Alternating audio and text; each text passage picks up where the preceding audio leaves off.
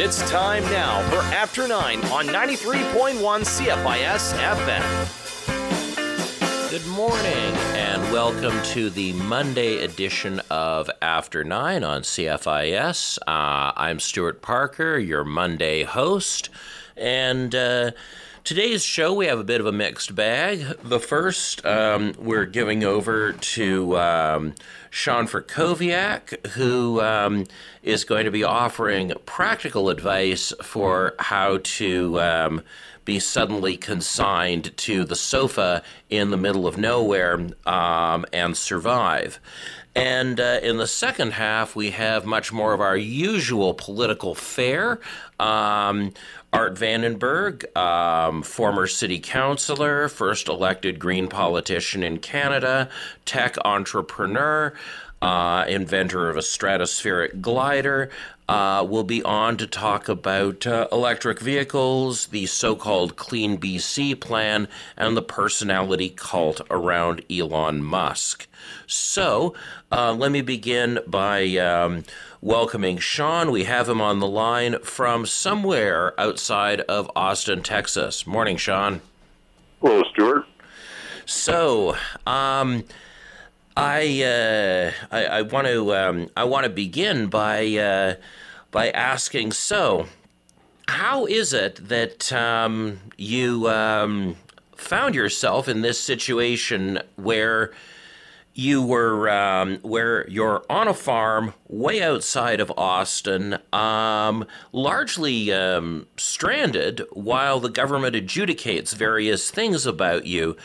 As the I know you're in the inventor of the too big to fail diet, but I understand that that's unrelated to the current predicament. It is totally unrelated to the current predicament. Um, I don't know how long you want me to make the story, but uh, back and around 2010, uh, my health started to noticeably decline. I I was living out on a farm um, east of Austin, Texas, about an hour from the city. Um, for various economic reasons, uh, my wife had a horse, so uh, factoring in the cost of boarding a horse in the city versus living out in the country where there's space for it, uh, it made more economic sense for me to simply commute into town. Um, well, as my health started to decline, it became more and more difficult for me to commute into town. Um, I had what turned out to be a degenerative connective tissue disorder, um, which has various symptoms, but it is very painful. Uh, made it difficult for me to be available for long days of work, um, which I simply struggled through for many years. But as, as, the symptoms progressed, it became more and more difficult for me to make commute, um, which I handled for a number of years, but, and eventually transitioned to working from home. Uh, but then, after a couple of years of, of grace, once again, my symptoms became too difficult to be available for eight hours of working on the phone a day. And eventually that's my symptoms progressed to the point to where excuse me where my employer no longer wanted to employ me i, I wasn't able to, to meet their terms of employment for a, a steady 40 hour work week um, but the um, the U.S. government and the state of Texas do not believe you're disabled, right? Well, the state of Texas does. I, I oh do receive, I do receive food assistance from the state of Texas, and the state of Texas has recognized I'm disabled, so they don't expect me to be on the hunt for work. Most most people in the United States would not receive even food assistance if they were impoverished, unless they could somehow prove they they shouldn't be out there hustling for work. Um, so I've proved to the satisfaction of the state of Texas that there's no point in, in asking me to go hustle for work. I can't work anyway. The, the federal government is an entirely different case. Um, and, and I was actually screwed over in a two stage process. Uh, the first stage was the long term disability insurance that I paid for through my employer. Um, long term disability is a supplemental insurance. I don't know if it's the same in Canada. it's often offered as an employer-funded benefit that you can pay a little bit into in the United States. Uh, my thinking all along was that if I became uh, if I became disabled to the point of where I couldn't work at all, long-term disability insurance would help me out. As it turns out, a few years back, um, regulation of long-term disability insurance was moved from the states. Um, each state in the U.S. has an insurance board that regulates insurers and how they behave in the state. And if they aren't paying claims, for example, the state will prohibit them from continuing to provide insurance in the state, um, which works fairly reasonably well. Well, as a reform, they moved enforcement of long term disability regulations to the federal government. However, at the same time, they did not fund any regulation authority at the federal level. Um, so there's essentially no one enforcing the rules for long term disability in the United States. Um, so when I filed my claim for long term disability, thinking I wasn't going to need to bother with the, the hellscape that is Social Security, I, I could simply collect on the long term disability I had paid into for decades. Um, I discovered that they were not interested in paying. and I had no real prospect of forcing them to pay, so I had to accept a very small, and by small I mean maybe 10% of what I was owed um, in one small lump sum. Um, and that's just what I was owed for a couple year period. There was no prospect whatsoever of me receiving the full 20 years of coverage I was I was owed. Um, and then they, I had to accept that settlement and basically go away, which thrust me into the process of applying for Social Security, which is a Kafkaesque nightmare in the United States. So, um, and that process goes on after several years. There's a series of uh, appeals, and on it goes. It, I have been denied once, and which was a process that took over two years. Um, that's two years for receiving no assistance at all. There's no, we'll, we'll offer you a little bit of help while we wait to sort this out. That that doesn't happen in the United States at all. So two years of waiting. Um, I, my lawyer was not the best because there isn't really any. It's a, it's a process that's utterly impossible to handle without a lawyer. Um, even the federal government urges you that you're going to need a lawyer because no normal, good intentioned party can address the process without legal representation. Um, my lawyer's strategy was perhaps not the best. I was denied. Um, and which threw me right back into the process. When you're denied, there isn't a, an expeditious appeals process. You are simply, well, let me correct that. There is an appeals process by which you can wait roughly 18 to 24 months to have an appeal heard. There's one court in the entire country of the United States, I think it's in Virginia, that handles those appeals. And all they will rule on is whether or not your judge made an actual procedural mistake in your trial. Um, if they did not make a mistake in your hearing, then your appeal will be rejected. So the system urges you not to do that because if you do undergo that appeal process and your appeal is rejected, and I believe like 80 or 90 percent of them are rejected, the, t- the clock will have run out for your eligibility to, to actually appeal, uh, apply a second time for Social Security. So by appealing the first rejection, you will run out the clock and prevent yourself from a, from applying a second time. So, so that's that's where you are now. You're partway through the second application. I'm partway through the second application. Um, it could be anywhere from another 12 to 18 months before I even get uh, a date assigned for my hearing. And who knows when that hearing will be? It could be another two years. So this really, so you're really living a, a Franz Kafka-esque existence. This is um, pretty much um, all Kafka could have envisaged for um, developing a connective tissue disease and, uh, and trying to uh, trying to survive. Now, obviously, there are some creative survival strategies in all this, but um, I was struck on um, on Facebook. Um, uh, when you know we're corresponding about um, horrific, uh, not horrific in terms of terrible, but just terribly bad films, and you um, you put up a trailer for the film Ramekin. How the heck did you find this thing? Well, the thing is, um, as Sean, you use any of the various Sean. streaming video services, um, they all we- have an algorithm. You train the algorithm You can to, to. Okay, I can't. to- Can you hear me? Not coming through here. Okay. Uh, sorry, carry on, Sean. Okay, I, I'm still coming through. Yeah, uh, I'm sorry, we got you now. Okay, perfect. So, uh, as you use the various streaming video services, you train their algorithm to offer you more videos um, that they think will appeal to you. Now, the joyous thing about these algorithms is they're often terribly broken, and the, the companies want them to suggest as much of their content as they think could feasibly appeal to you.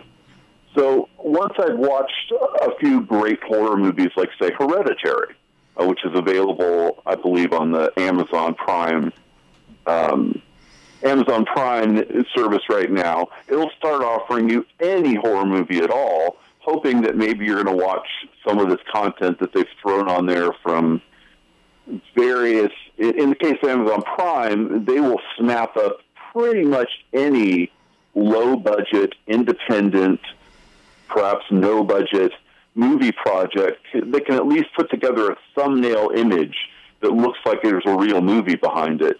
And they'll throw that up on their service and include it as part of their thousands of movies that are available to watch.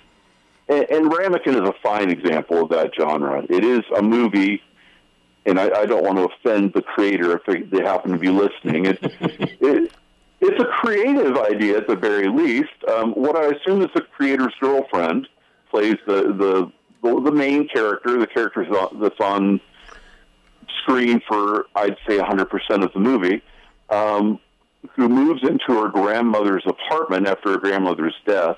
Uh, I believe this is set in New York, so the, the apartment is a great prize, and realizes that there's a haunted ramekin. And by ramekin, I mean an unassuming, simple ceramic dish that, that she found in this apartment, and it, the ramekin ends up running her life.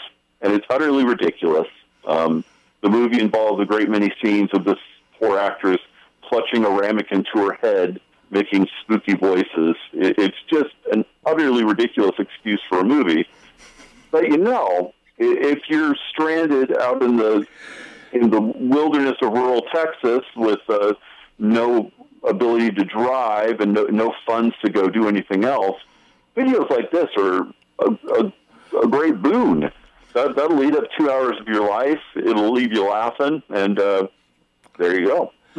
So, would you say that Ramekin is the. Um, have we actually hit the bottom of the barrel with Ramekin? Are there things of comparable awfulness that uh, that people can get from Amazon Prime?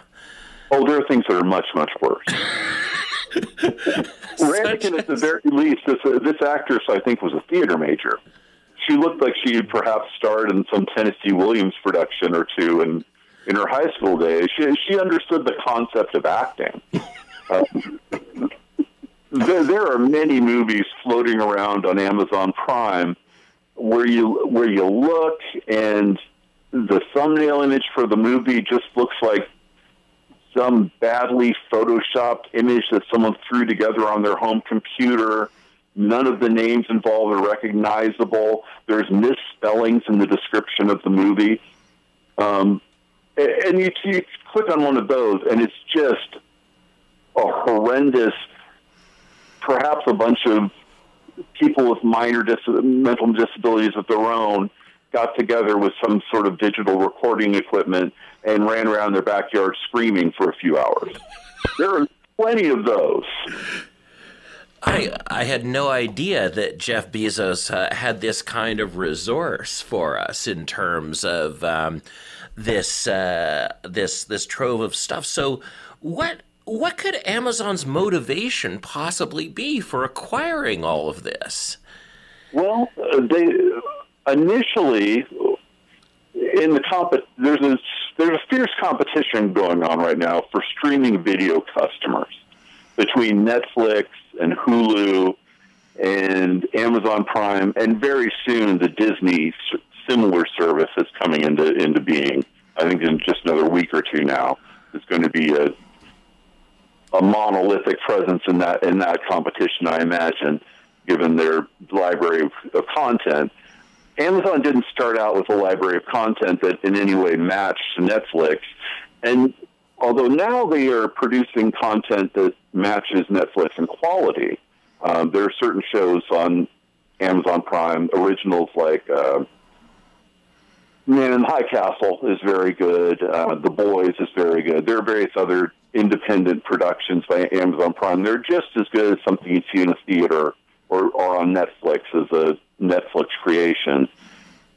Initially, they had to build a catalog that matched Netflix's in volume. and I, I, I, my sense is that acquiring some of these backward hillbilly productions was probably rather cheap for them. yeah, I, I, I wouldn't even know where to go to buy that, but then I'm not Jeff Bezos, so uh, it. Um, so this, uh, so it sounds like if really you want to get into the absurd, the grotesque, the utterly bizarre, Amazon completely outcompetes these other services.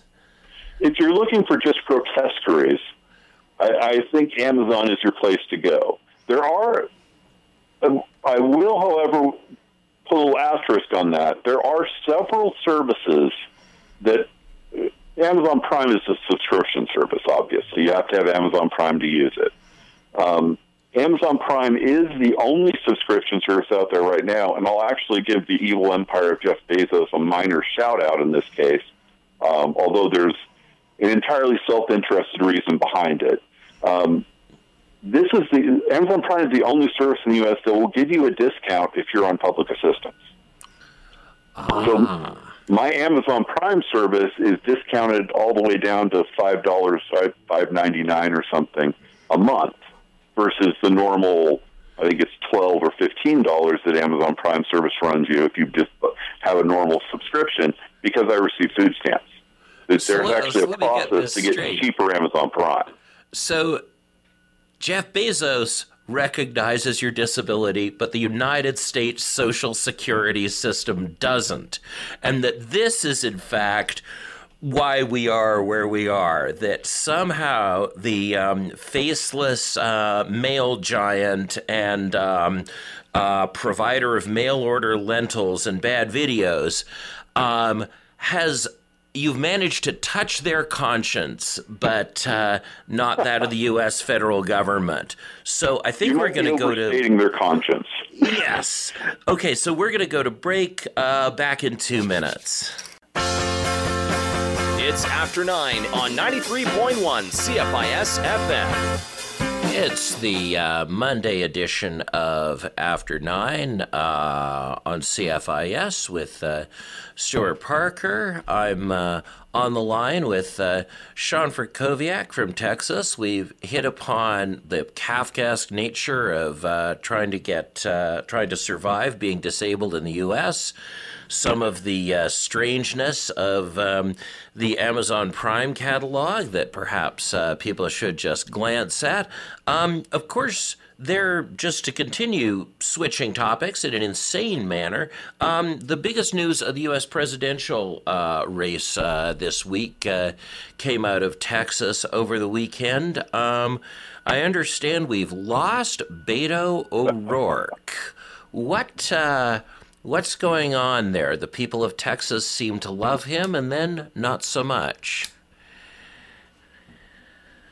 Are you asking me what happened yeah. to Beto? What, um, like, the, uh, I mean, there was all this sort of Beto O'Rourke mania, right? When he ran against Ted Cruz and Willie Nelson showed up and hugged him, and um, now he's vanished from U.S. presidential politics. Who was that guy? What happened to him? Well, Beto was a lo- was a local Texas phenomenon. I I don't know who convinced him. Um, perhaps it was just the fact that the fact that he was running a close race against Ted Cruz became a national story, um, which I think overlooks the fact that Ted Cruz is perhaps the least liked politician in the U.S. At this point, I think Trump is probably outdistanced him, but, but Ted Cruz is a loathsome human being. Um, I think even Ted Cruz recognizes that Ted Cruz is a, a loathsome human being. So, so, so Beto running an almost successful campaign against him was notable, but certainly no sign that he should run for a national position. Um, I, I don't think Beto ever had the national standing that would, would really suggest him as a, a presidential candidate. Um, he would have been better served by running for the other um, Texas Senate position that's open this time around, John Cornyn's position.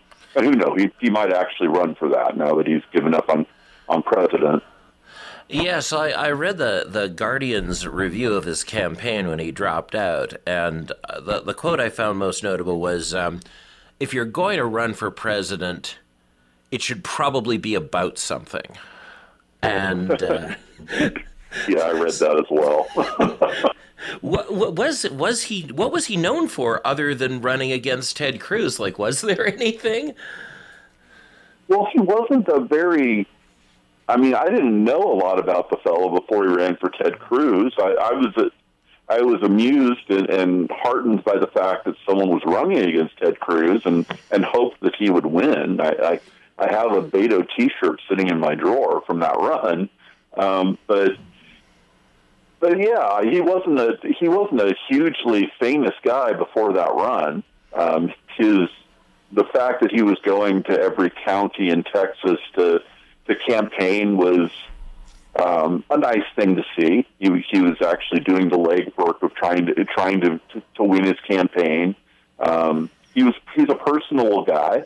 You, you could find videos of him skateboarding with various youths on his stops. Um, he was in a punk band. Everyone likes guys that were in a punk band. Um, that that's a a reasonable credit that you're a, reasonable sign that you were a human being when you were in your twenties. That's true. Although we, um, I mean, in Canada here, with the guy who came um, second in the race to become the leader of the NDP, Charlie Angus, the uh, member of Parliament for Northern Ontario, he, um, he, I would argue, although he wasn't a punk band in his twenties, and he did use this as a credential when he ran. He was in a church punk band uh, and tried to sort of introduce this church punk subgenre that many of my punk friends feel did lasting damage to our national culture. So you're saying he wasn't in a punk band? That's a better way of saying it. Okay, on that note, uh, I'm going to let you go and uh, get back to reviewing films for us and um, hopefully have you on in the new year. Excellent. Have a good day, Stuart. All right. Bye, Sean. Okay, well, that was Sean Frakowiak. Um, uh, he used to have a show like this uh, for the University of Oregon, so the abrupt topic changes um, were something that uh, I enjoyed about uh, getting to do this sort of thing. I'm going to. I was complaining about Charlie Angus, and I thought this might be the time to insert into the show my. Um, my explanation for um, uh, why the show is once again different than I said it would be last week. It appears that it's not just the New Democratic Party of British Columbia that will not allow its uh, representatives on my show. Um, the Manitoba NDP had agreed on three separate occasions to put a couple of its members of the legislature who won back ridings in the North, like Prince George. I thought that would be interesting. Anyway, uh, they've bowed out again, as has, for I think the third or fourth time, as has Ravi Kahlon, the. Um, uh, local parliamentary secretary for forests for BC. He's not willing to come on this show either. So um, I just want to say, New Democrats, if you stop doing media with people who've quit your party, um, as your number of members declines, so will your level of media coverage. It's pretty it's pretty petty to decide that um, you won't come to a forest dependent riding as the parliamentary secretary to the Minister of Forests to talk about forestry. It's pretty petty to refuse to come to a northern riding like your own and talk about how you made yourself relevant to northerners. This is not a good direction. It's an echo chamber direction. And uh, I'm always happy to have people on my show who disagree with me. And uh, I think we can have a fair hearing. So, uh, New Democrats, do consider rethinking this. You seem a little cowardly and a little petty to not come to a riding with a major mill and talk about that mill. Uh, all right, on that note, we're going to go to break. Uh, and when we come back, we're going to have uh, Art Vandenberg, the um, multi talented tech entrepreneur and former city councilor, talk to us about the electric vehicle revolution. This is After 9 on 93.1 CFIS FM.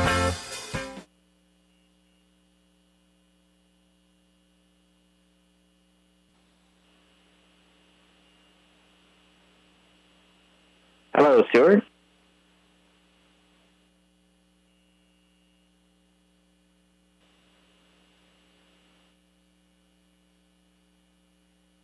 vehicle fleet. Um, and uh, so the Clean BC project uh, was um, is something that is branded as not just being an initiative of the NDP government they support, but as a joint initiative of the Green Party and the NDP. So. What um, what's what are the selling points that uh, people like Weaver are offering for Clean BC? Uh, am I online? Yes, Sorry. at last. Uh, uh, I, I, actually haven't paid much attention to what uh, the politicians are saying. I, I tend to notice when they say something particularly dumb or that strikes me as particularly dumb, but um, I'm, I've mostly been re- reading the actual documents. And so, what what's the substance of Clean BC? What is it that they're? Uh, what are some of the notable features of it? Well, um, it is a plan, such as it is, to uh, decarbonize and electrify the economy over several decades, and that's that's basically when we're dealing with climate change, except for um, some changes that need to happen in agriculture and cement manufacturing, which I'll ignore for the sake of the call. Uh, what we basically need to do is replace almost everything that involves burning a fossil fuel with uh, electricity. Um, now that uh, there, you, you can see a lot of estimates around that this is going to cost some god awful amount of electricity that's impossible, and those people are generally talking in petajoules. So a joule is the standard scientific um, measure of energy, right? You convert oil to petajoules and gas to petajoules and electricity to petajoules. And people will say, well, we need X number of petajoules to run the world as it is. So we'll need X number of petajoules of electricity. The first thing about that is you, you really don't. You need about a quarter as many petajoules of electricity because uh, electricity, fuel is generally heat energy. You have to have an engine of some kind to convert it to useful work electricity can be converted to useful work at about 90 odd percent efficiency. Fuel can only be converted to something useful at about 25 percent. And that's even true of heat because you can use a heat pump and move about four times as much heat energy with, you know, one unit of electricity. So Clean BC is basically a plan to replace the heating and uh, vehicles and all the various pumps in the economy, that kind of thing, with, with electricity. Now, that would be good if that's what it actually was and if it was on a fast enough schedule, but it isn't either of those things. Um, when you read it, I mean, the first thing they talk about is LNG. In a certain sense, from a political perspective, the Clean BC plan is a plan to disguise how much energy and emissions impact the LNG projects will have by having us conserve domestically. And there will, in the end, if you look on a global level, be no emission savings at all from that. Because what they're basically going to do is we'll burn less oil, and we'll burn less gas heating our homes, and then that material will be loaded on ships and sent somewhere else to be burned. There'll be no savings in emissions. Right. So Clean BC is a way to make sure that uh, other people emit the gas that we're fracking in the That's Peace region. exactly what it is. And, um, you know, you can claim, oh, well, maybe somebody else would make the LNG in a dirtier way. But the reality is, is that, you know, that you see this argument with oil. Oh, well, if we didn't produce the oil, Saudi Arabia would. and Isn't it better that we do it? Well, firstly, Saudi Arabia's oil and the process of being produced and other people's gas often has lower emissions associated with production. But more importantly, when you put a barrel of oil or a or a big unit of, of liquefied natural gas on the global market, it's a market. It isn't a static thing. It responds to that, and over the not over the short term, but over the medium to long term, more people will consume fuel, and it ends up being that say if you put a barrel of oil on the global market, you increase your exports by one barrel. Half of that barrel would never have been burned if you hadn't sold the whole barrel, right? So you can argue that Canada isn't responsible just for the emissions associated with production of fossil fuels.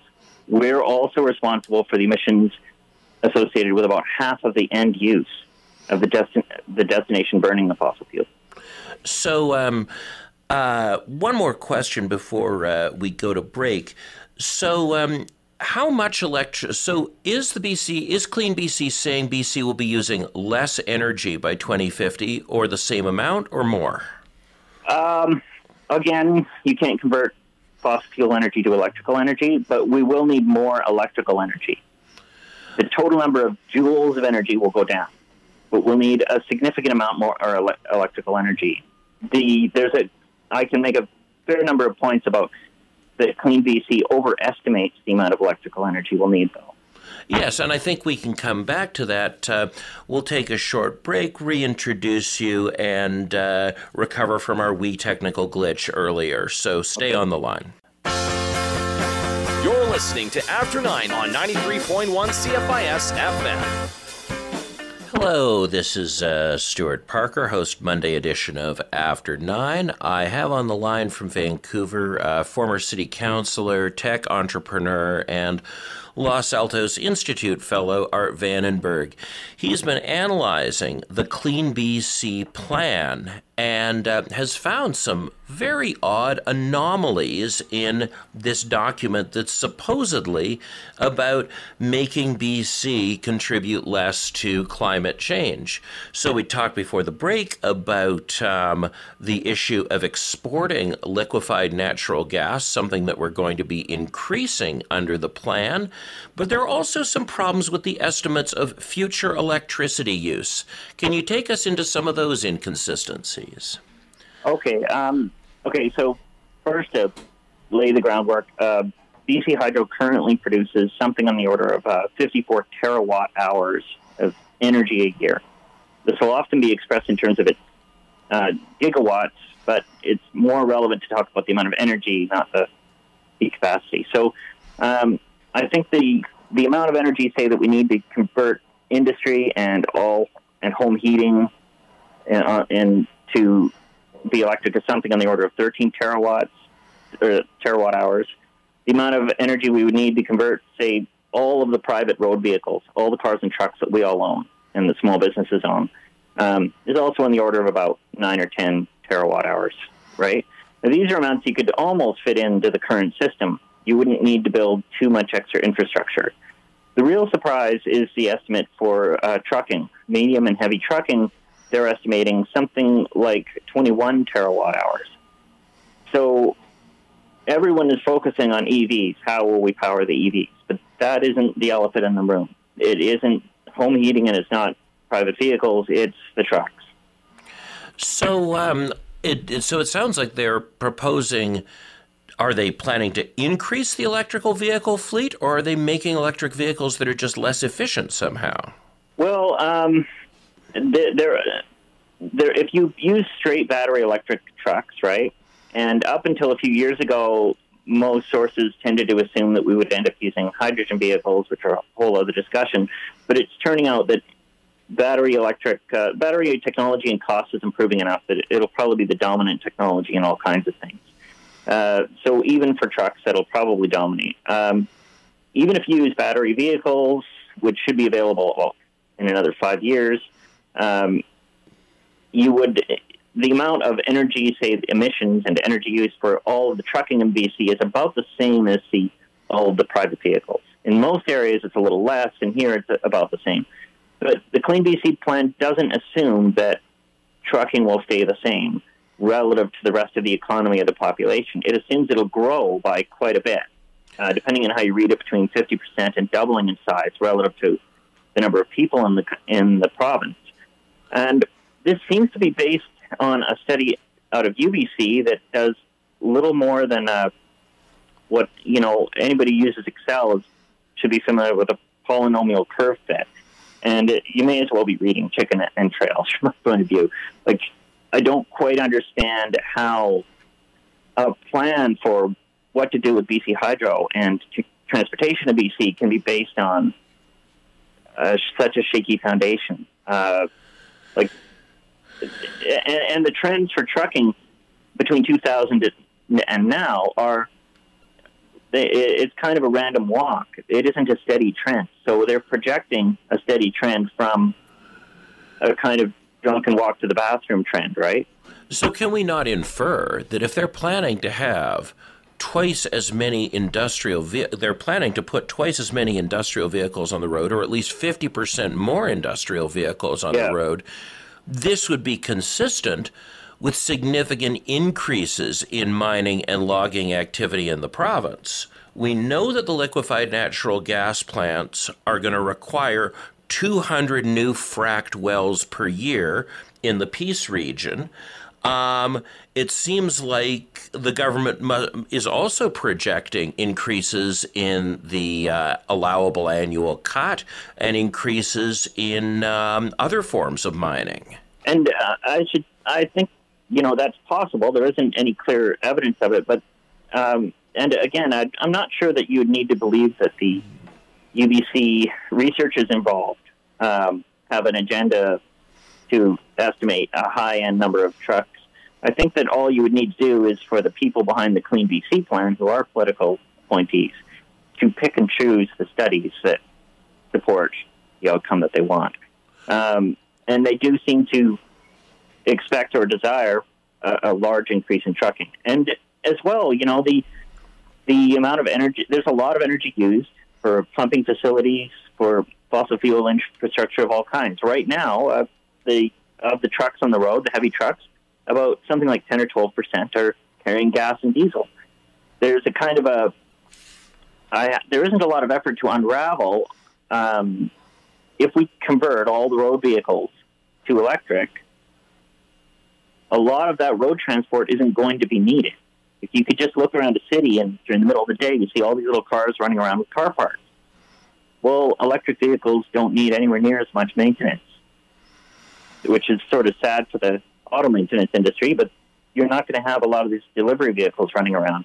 You're not going to have uh, big tankers running to gas stations. And so uh, you would expect the amount of trucking to actually go down, all things being equal. And Andrew Weaver's a scientist, right? He he um, so it would have been hard for him not to notice a massive increase in the industrial vehicle fleet in the signature achievement of his time in office. It is a little bit hard to explain, and the um, but his proposal for a refinery is even harder to explain. Even if you believe the um, schedule of transition to electric vehicles that Clean BC and the federal Liberals are putting out, which is that we'll switch to 100% sales of new vehicles, not even converting the vehicles on the road. That'll take another 10 years. But just sales by 2040, um, the amount of fuel we need from refineries in Canada should be collapsing in only about 15 years. It would take 10 years to eat, just build a refinery. So he was proposing to build a refinery that someone in his position in just 10 minutes of thought should realize would never be needed. It um, it is a mysterious uh, thing that the Green Party of British Columbia uh, seems to be. Uh, obviously, they have a chance to do a reset on this and select a new leader. But you were talking about um, questions of sales and the larger market for electric vehicles. So when we return from the break, why don't we dive into our North America wide situation and some of the peculiarities of the Tesla company? It's After 9 on 93.1 CFIS FM. Well, this is uh, After 9 Monday edition. Stuart Parker here on with Art Vandenberg and uh, talking about electric vehicles. Now, of course, we were talking about the BC, Clean BC plan. That assumes that uh, there's a way in which we think that a plan like that is fixed. But of course, the BC government recently cut the subsidies uh, to the purchase of electric vehicles because of their extraordinary popularity. Um, how are electric vehicle sales doing in um, a place in North America where governments are cutting subsidies, the Trump administration is getting in the way? How are electric vehicle sales holding up? they're basically doing uh, really well in areas where there's support from the government. And it doesn't just and it isn't just the subsidies that matter. It's having the charging infrastructure in place, things like requiring condos to provide a power outlet that that people can use to charge at home. Um, having uh, fast chargers, so it's possible to make a road trip and only stop for 20 minutes every three hours, right? So BC Hydro is putting in fast chargers, not quickly enough, but they are doing it um, and there aren't enough in the north yet. But um, you need that infrastructure for it to be practical to own the vehicle and do much other than go around town. So in areas where that uh, boost is occurring, sales are going much faster than they expected. They expected to reach about 10% EV sales in BC, according to the Clean BC plan, in 2025. We're actually, we were probably going to hit 10% this year if the NDP didn't cut the incentives. They're already at six percent. So that's uh, that's a pretty rapid switch, and um, but of course, you know. Um, there's uh, there's a lot wrapped up in what motivates people to purchase an electric vehicle uh, beyond just a concern about the environment or a concern about their fuel bill. Um, and Obviously, a lot of the water for the image of electric vehicles has been carried by uh, the head of Tesla, Elon Musk. Um, and it's almost as though there's um, a social movement following him. He's the face of electric vehicles. What portion of electric vehicle sales does Tesla actually account for? Uh, I believe the Model 3 accounts for 75% in North America. It's less in Europe, but um, it's pretty significant. We're like one car model. And so a lot of this then rides on the public image of Elon Musk and what he says um, these vehicles are about. Now, this idea that Musk is some sort of visionary mad genius, that he's sort of unbalanced. It seems like is this something he's trying to stoke in his public image, or is this just authentic Elon Musk? Hard to tell. I think it's a mix. Um, he does seem to be genuinely a somewhat damaged and struggling person. Uh, his, uh, let's say, like last year, the whole he was really crazy and said the stuff on Twitter about the pedo guy and whatever. Well, in the beginning of that year, his father, who he describes as evil, uh, had a baby with his stepsister. so there's a lot of drama in his life in the in the background. Um, this is somebody who probably is struggling every day, uh, and and maybe uh, I tend to think that it took somebody high, willing to take risk and who was um, a little bit, you know, hungry for drama to take on a problem like converting the car industry or or space launch. Um, to, it's it's hard to disentangle. Like I think he genuinely might be the Howard Hughes of our time, and we're watching that unplay as a drama in front of us. Um, do you think that um, that flamboyant image has helped or hindered uh, the uptake of electric vehicles in North America? I think it's helped, although the vehicles actually had to also work. Um, and it wasn't clear at, at first. It wasn't clear they could get the vehicles to work. There are a lot of crazy people, including crazy billionaires, coming out of places like Silicon Valley, right? And actually, the history of both electric vehicles and reusable rocket launches and private rocket launch are very similar in that every few years, some rich guy comes along, he's made his money somewhere else, and he decides to take a crack at the thing that's his dream, that he wants to be the hero makes this difficult thing happen. And they almost always fail. So uh, this is this guy succeeded at both. When the rockets land and the cars ship, it changes a lot of people's minds. If he hadn't succeeded, he would just be another billionaire flake. The fact that he did succeed first at producing the vehicles that people wanted, and then producing them at scale, several hundred thousand a year for roughly the average price of a car in North America, which is surprisingly high. Um, it is pretty convincing. And the other thing you need to focus on is that um, although starting a car company is hard, and you know, and I don't like, I think the the, the genius engineer thing is possibly a bit overblown, but um, the the key thing is that he did something that the auto industry was refusing to do, and in the rocket industry as well. He was doing something that an industry didn't want to do. These two things both have that in common. The auto industry does not want to produce electric cars at all. They're like the a dog being dragged into the vet to have its nads snipped, right? Like they absolutely do not want to do this thing, and they want to delay it as long as possible. They know eventually they're going to be forced to do it. They'd rather it happen somewhere out at 2040 or 2050. And so when they produced electric cars, because they were mandated to, there's actually a term for them. They're called compliance cars, which sounds exactly what it, it is. They're being forced to make something they don't want to make so they don't make enough of them, and they make them kind of nerdy and not much fun. So all Tesla had to do to succeed was do something first that's very difficult, which is start a car company, and second, to just make a good car. Okay, well that um, that's an oddly hopeful note to end things on. Uh, I've been inside one of these vehicles myself, and it, it's true. It's a it's a whole different. Uh, physical experience, I guess that um, that they're selling, rather than a an inferior version of the regular car experience. So, uh, Art, I want to thank you very much for uh, for coming on, and uh, we'll um, I'm sure be returning to Clean BC as uh, this government enters its third year. Okay, uh, thanks for having me on. All right, bye bye.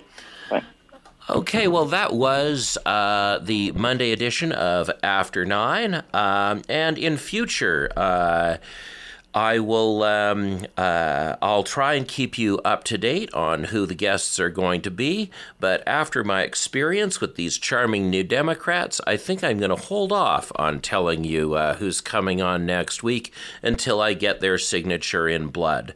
So uh, this is Stuart Parker, your Monday edition host. We'll uh, see you after Remembrance Day, uh, two weeks hence.